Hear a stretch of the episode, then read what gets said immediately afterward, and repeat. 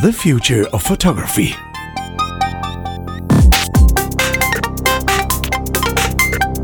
Exploring the ways new technology can help you make fantastic photos.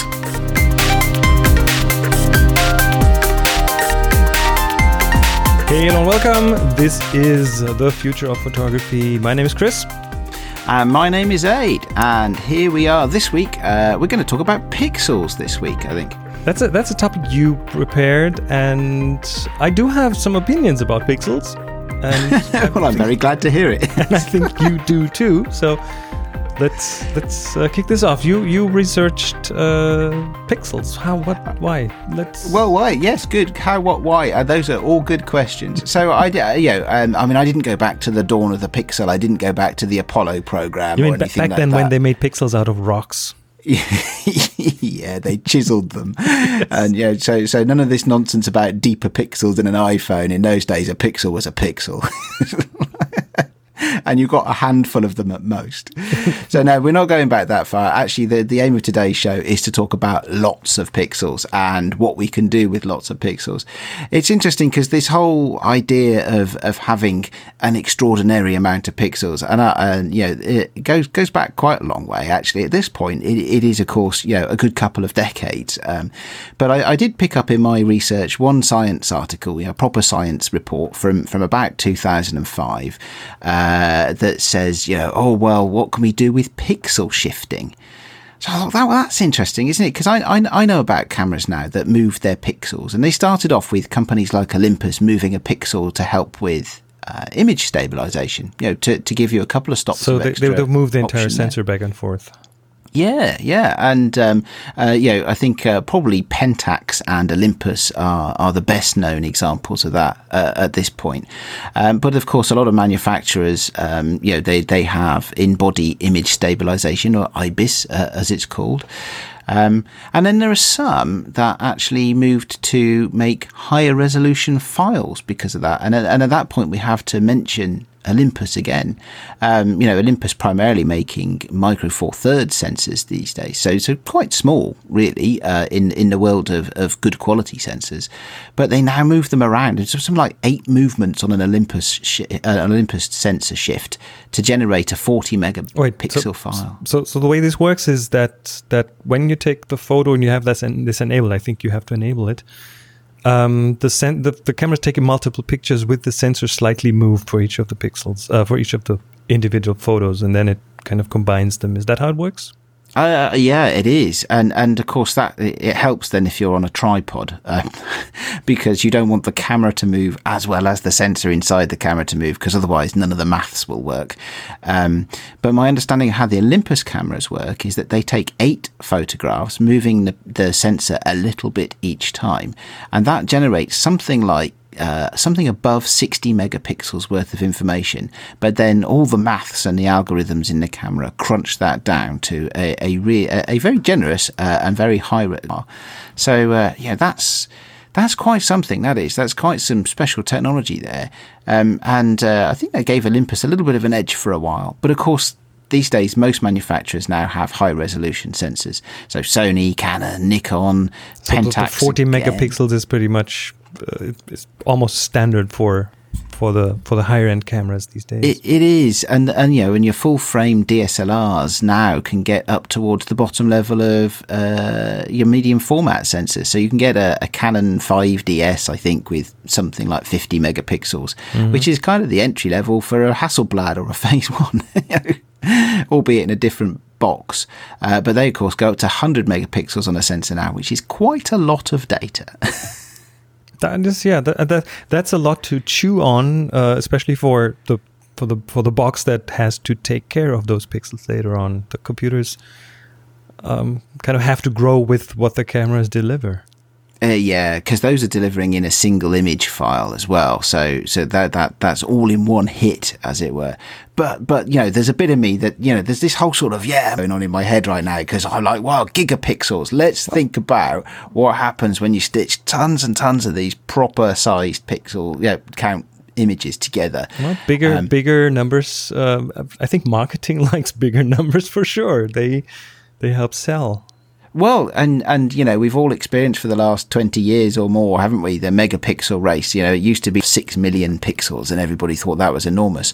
And I think um, the you know to the, even today for you know, for print magazines, things like uh, National Geographic, I think their standard minimum uh, resolution is somewhere around six megapixels today, um, which you know quite a long way below. Uh, I don't think you could buy a six megapixel camera uh, at the moment. It's, but now let's go. Let's go. Let's forget about megapixels. Mega, yeah, that's that's history. That ancient history. Megapixels. What we're going to talk about is gigapixels. No. A number so big it has its own Wikipedia page.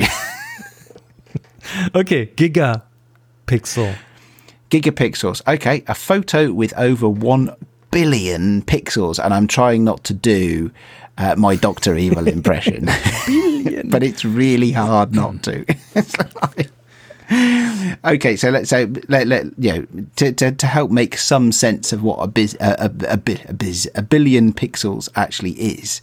Um, that a bit, it, it's actually a thousand megapixels. So if you've got, uh, as I do, a fairly average camera which has about 16 megapixels in it, um, 10 times as many pixels as the top of the range phase 100 megapixel camera.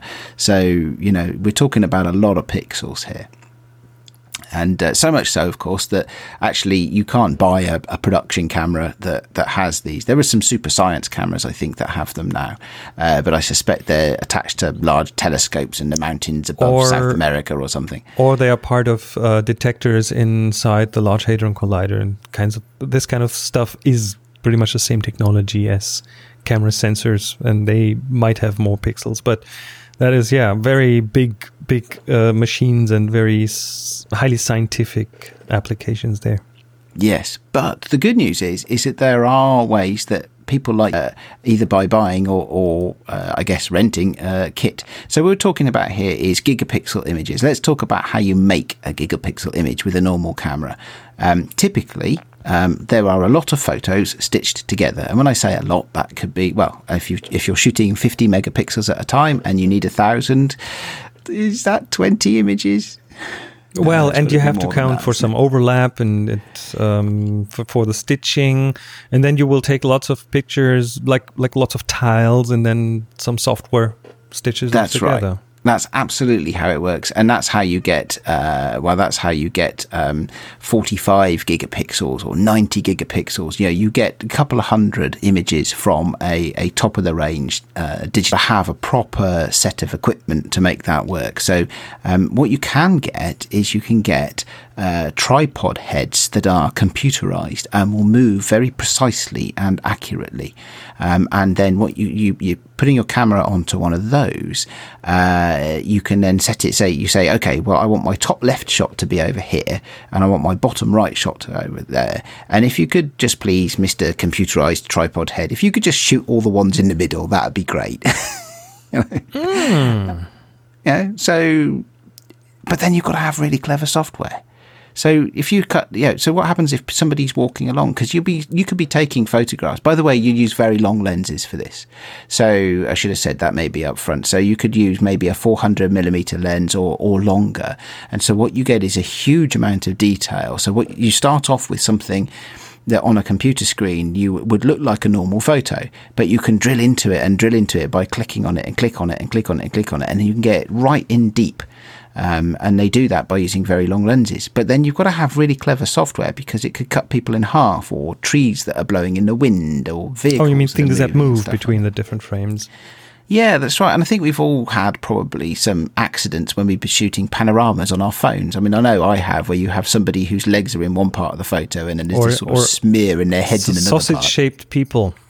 Yeah, sausage shaped people. Always good fun. Uh, so, so there's quite a lot of, of, sophisticated software that works these.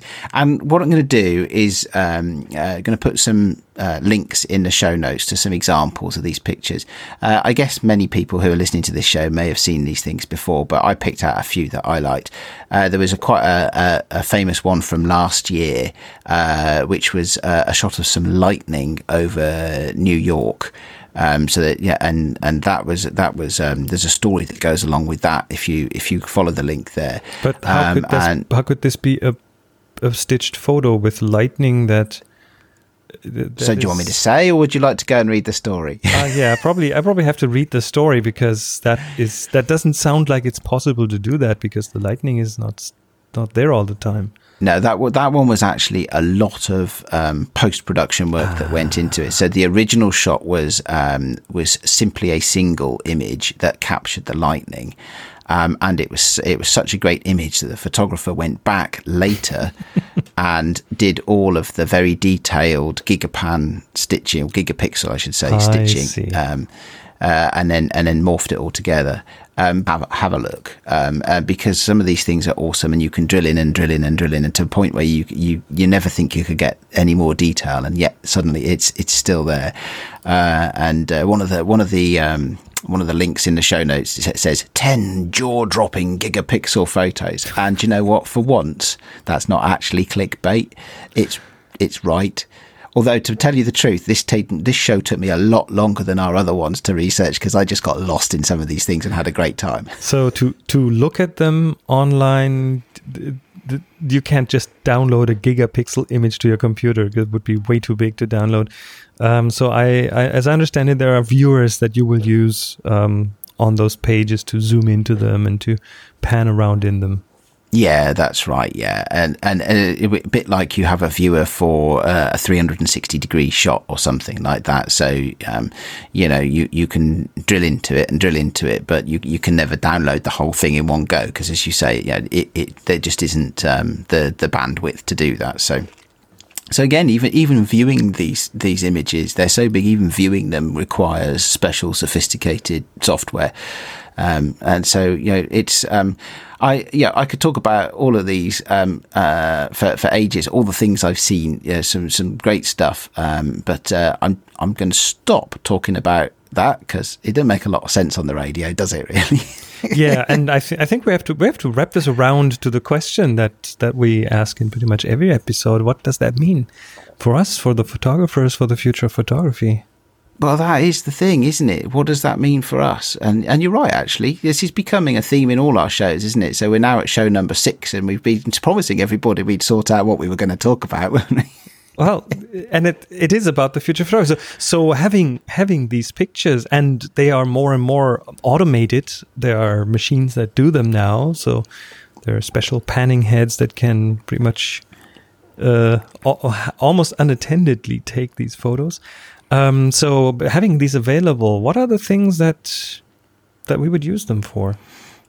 This so so let, us go with something really uh, obvious right now um, is uh, and that's simply uh, being able to create good quality photos uh, regardless of whether or not you have the right camera or lens with you um, and so you know simply by cropping um, which you know, has consequences, we all know, but if you're starting off with an enormous number of pixels, then cropping has fewer consequences for reducing the quality of your image. So, uh, and actually, there's, there's a thing that I was doing at the weekend, uh, which um, I, I, was uh, trying some stuff out. Um, actually, which will probably um, feature more prominently in another show in a week or two's time. Uh, but what I was doing was shooting uh, just um, you know, portrait snapshots around the house and we were out and about and things like that. Um, and then printing them to my little Fuji Instax printer. So my main digital camera is a Fuji. Um, and in there you have um, uh, raw conversion stuff. So you can shoot a raw photo or a JPEG and then you can crop it and do other things to it. But specifically, I was cropping it to something that would make sense on a little Instax mini print and then uh, my camera talks directly wirelessly to the printer, um, and so you can just choose on the menu in the camera print, and it comes out. Um, and you can really crop in quite tightly, which of course you need to do on Instax because it's quite small, so you need to have a tight crop. And that worked really, really well. So having more pixels there on my camera really helped my output of the photograph. So that's definitely, I think, you know, use use case number one for these things is you, you've got much more choice over the composition of your photograph when you have you when you want to output it, whatever the uh, whatever the uh, the format of that output or the medium of that output, um, and it also gives you a lot more uh, to play with when you uh, maybe have the wrong camera with you or the wrong lens. So def- definitely that's something to do with it. Um, I think uh, another use, um, apart from just being an absolute time sink where I can, where I can get happily lost for, for a very long time. as a time. viewer or as a photographer, because uh, you don't ta- take those shots in one picture. You will. Uh, it's a, it's a it's a lengthy process to make those at this point. Uh, it, it is, it is. But you think about the the amount of engagement. So think about it from a photographer's point of view, but not the capture, but actually what happens when you publish that photo. Because Right. another thing that you know I've found is that when I look at these things, I'm spending far more time on an individual image because there's so much more information in it. It's a than Where's Waldo do- picture, right? yeah, there's an element. There's definitely an element of that to it. Um, definitely an element of that. But actually, as a photographer, if you're trying to give uh, your audience or your your viewers um, a, a much more rich experience, I think you know there is an argument that these gigapixel cameras, uh, sorry, gigapixel photographs, can provide for that. I mean, uh, have you ever lost thirty minutes in these things? Uh, a couple of times, yes, I have. So there you go. Even work. Even works on a, a, a an experienced photographer like us. No, it is it is fascinating to go and and search for things in those photos, and uh, some of them I think even have like a little collection of the secrets that can be found in the shot, and then you can go to the the respective coordinates and, and I don't know see the person practicing the violin on their in their backyard or something. Yes, yes, and of course, all of these pe- all of these people are included in a very candid way because yeah, the camera could be a mile away, so and they're not often- they're, they're not aware that they're being photographed. And often they are taken from a higher vantage point, so you can kind of look into people's backyards. Uh, if that's what floats your boat, mate, you go for it. Well, I'm I'm not saying this is what I like, um, but it, that's that's the way a lot of these photos are set up. It, is, yeah. So often from the top of a hill or a tall building or something, because uh, that's the only way you can you can see detail for such a long way.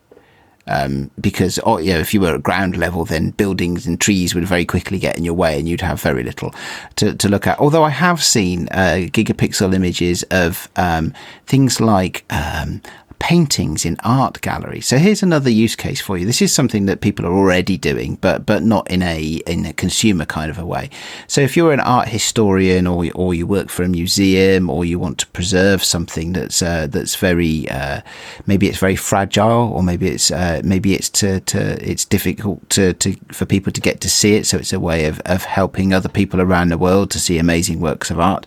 Um, some of these images you go right in and you can see the uh, you know, the the grains of paint almost, and certainly the brush strokes if you really want to get into these paintings. Um, and so that's that's a, a really good, it's a good way of uh, uh, of keeping. I don't know, keeping hold of really old stuff that may not last much longer physically. Hmm. I'm I'm wondering, and that might be an, an entirely different episode, if uh, especially with paintings that have not just a color on a plane, but they have structure. The brush strokes have structure, three dimensional structure. Um, I wonder if there, and I'm pretty sure there is already technology out there that uh, will actually digitize those those photos in uh, 3D fashion, so you have the entire relief of of the entire picture. That'd be pretty awesome. Yeah. And then I we take a, a gigapixel 3D, a gigavoxel 3D scan. How about that? That's yeah, yeah. Okay. Cool. Is that take built into my next phone? Uh, probably, yeah. I don't know. I don't know. That's that's definitely a, a topic for a future episode. It it is so it is it's interesting, isn't it? Because we, you know, I, I've heard a lot, and actually, you know, you started this show by saying that we both had some opinions about pixels, um, and you know, for many years, I've thought, you know what, you know, this isn't working for me. I don't need twenty four megapixels. I don't need thirty six megapixels, and you know what, I don't. Um, and I'll, I'm quite happy with my 16 megapixel camera if that's what it's got. I don't even really know how many pixels my camera has. Um, that's because I don't need to know. I know lots of things about my camera, but I might be wrong on how many. pixels. Yeah, it has. It, it- yes, a sufficient. um, But you know, if you gave me 10 times as many or 100 times or 1,000 times as many pixels to play with, I'm sure I could be fairly creative. Um, I'm sure I could, uh, you know, uh, create some, especially quite abstract pictures. if you take a picture of somebody's face and you could, you, you could zoom into a particular part of it, you know, yeah, I don't know, maybe I'd do a series scary. of images. it does a little bit, doesn't it? Maybe I'd do a series of images of people's ears or something shot at a distance. a gigapixel image of someone's ear. Why yeah. not? Why not? Mm do you know what? When you say it like that, I could probably think of a few reasons why I shouldn't. But there you go. Um, but so th- I think this is one of those things which is uh, I, I, I have two opinions at the same time that are contradictory. Um, I have an opinion that actually I ha- I don't need any more pixels in my camera. Thank you very much.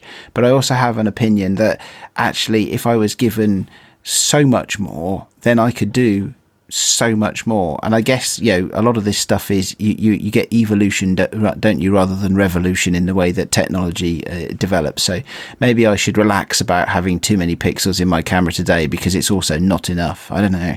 What do you think? Oh, I'm I'm of two minds on this myself because I know that the resolution of photos is always a function of well, the resolution that you need. Um, good example is billboards in the United States along the highways or along the interstates um, that you never look at them close up. You will always be at a minimum distance from them. That's just the way they work, and you will be moving when you when you pass them. So the resolution of them doesn't have to be big. When with a billboard photo, we are talking five megapixels, maybe, probably less. They have like 12, 15 dots per inch. That's no resolution whatsoever. So that is one of the of the areas where resolution is not important at all. Um, even even photos that cover an entire skyscraper, big houses that have like a big promotional picture on them. Uh, we're, again, we're talking 5, 10, 10 megapixels maybe that you need for that. But again, a lot of pixels. I'm a, I'm a nerd deep deep in my heart. I am I'm I'm happy with having more possibilities as well. Sometimes I have to force myself to not overdo things but uh, re- a reduction or an increase both have their merits. So I'm, yeah, I'm torn, and I'm I'm like you. I don't. I, I think the camera that I use has thirty something megapixels, and I've always found that is more than I need that box down my laptop when I'm traveling. so, uh, and I don't want to buy a new one. So, um, it, it, yeah, it, I, I don't have a, a a set opinion that is the right way to go or not. But I think we can safely say one thing the megapixel race is not over. Definitely not over. It will continue. Um, the, the electronics will get better. The sensors will get better. There will be there will be squeezing more megapixels in, and only if for better, well, for better marketing, to have a higher number somewhere. oh, you old cynic, you. I think that is one of the reasons for the development. Yeah, it, it is. I mean, and, clearly it is, uh, especially in the earlier days of digital cameras. I mean, if you think back to, I mean, it's quite a long time ago now, but if you think back to sort of 10, 15 years ago, actually the, the number of pixels your camera had made a really big difference you know, and it's not so long ago that, that the number of pixels made a really big difference in, in the quality. But I think you know the, the, that that technology is maturing somewhat now, isn't it? So so maybe maybe it slows down for a bit, and then maybe we get an enormous step change, and then we can do some really fun stuff. Well, there's there's a technology that is now um, that has now been bought by Apple, which is called quantum dot. Uh, technology. It's a new type of sensor, new type of thin sensor that has more dynamic range and possibly better resolution. Um, that's now in Apple's lab somewhere, so we won't see any of that for quite a while. Never I to guess. be seen again, yeah. um, or or or to be seen in uh, some products, but I think we're not definitely not at the end of the development here. There will be new technologies. There will be different technologies. We could even go into how uh, how the picture is split up into red, green, and blue pixels, and how those are um, how those are combined using mathematics to create a picture, and how that influences the the megapixel count. And I mean, if you if you have a 40 megapixel camera, it means it has 10 megapixels of blue pixels, 10 megapixels of red pixels, and 20 megapixels of green pixels. And then they combine them, and out comes a photo that uh, is not really a 40 megapixel photo, but that goes way too deep now. no, well, it does. Except, of course, it is one of the things going back to marketing that actually Pentax have, have done. Um, Pentax, uh, that with their sensor shift technology, actually it moves the sensor uh, so that you can make sure that all of the pixels actually right. have all three colors by just one of the little sub pixels, pretty much. Yeah, yeah. So, so it, it's there, and you know, there, there, there are there are things go- there are things going on. I tell you what, tell you what we might do. Um, uh, one of the most innovative uh, things I saw in my research for this show. Uh, which um, kind of boggled my mind actually, and I still can't quite figure out how they did it. Um, was that uh, uh, was I think is something that we should sign out with. Um, it's and everybody should go look. So this is um, this is called a gigapixel time machine. okay. Uh-huh. So, uh, which which combines this enormous high resolution imagery with time lapse. Now, I don't quite know how they shoot that because time lapse in its own right is is a series of images that shows movement over time, uh, and often you'll get a lovely sunrise or a sunset or or the the, the lights coming on in the city. But uh, have a look, everybody, at the uh, the link in our show notes, uh, which is called the Time Machine uh, image of Vancouver Harbour, and show and it actually is a time lapse over uh, with a gigapixel element to it, and so you can still zoom into it and see all these things moving around, and yet it's happening over time as well. So how they took those photographs, I do not know. Um, but it's definitely something that I got lost in for quite a long time. It's definitely um, a good example of of, of an, an answer to our question of so where will all this technology take guess, us? Guess why I've gone so quiet for the last minute? See, you're doing it. See, this is the thing, isn't it? This is plainly so, amazing. You know, and how you, yeah. It, it, it's, it's, like a magic trick, and the only question you you want is want answers is how did they do that?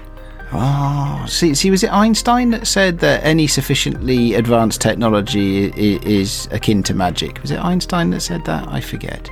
Anyway, before anybody checks and proves me to be completely incorrect on that, I think we should sign out of this show and say that is the future of photography. At least it's one expression of the future of photography. And I have had so much fun researching this show. And uh, Chris is, well, Chris, can we get you to say goodbye, or are you too busy lost in that image? Uh, yeah, um, uh, yeah. Th- thanks, thanks, thanks, Adrian, and uh, thanks everyone for listening. Take care until next time. Bye bye. okay, cheers. Bye bye.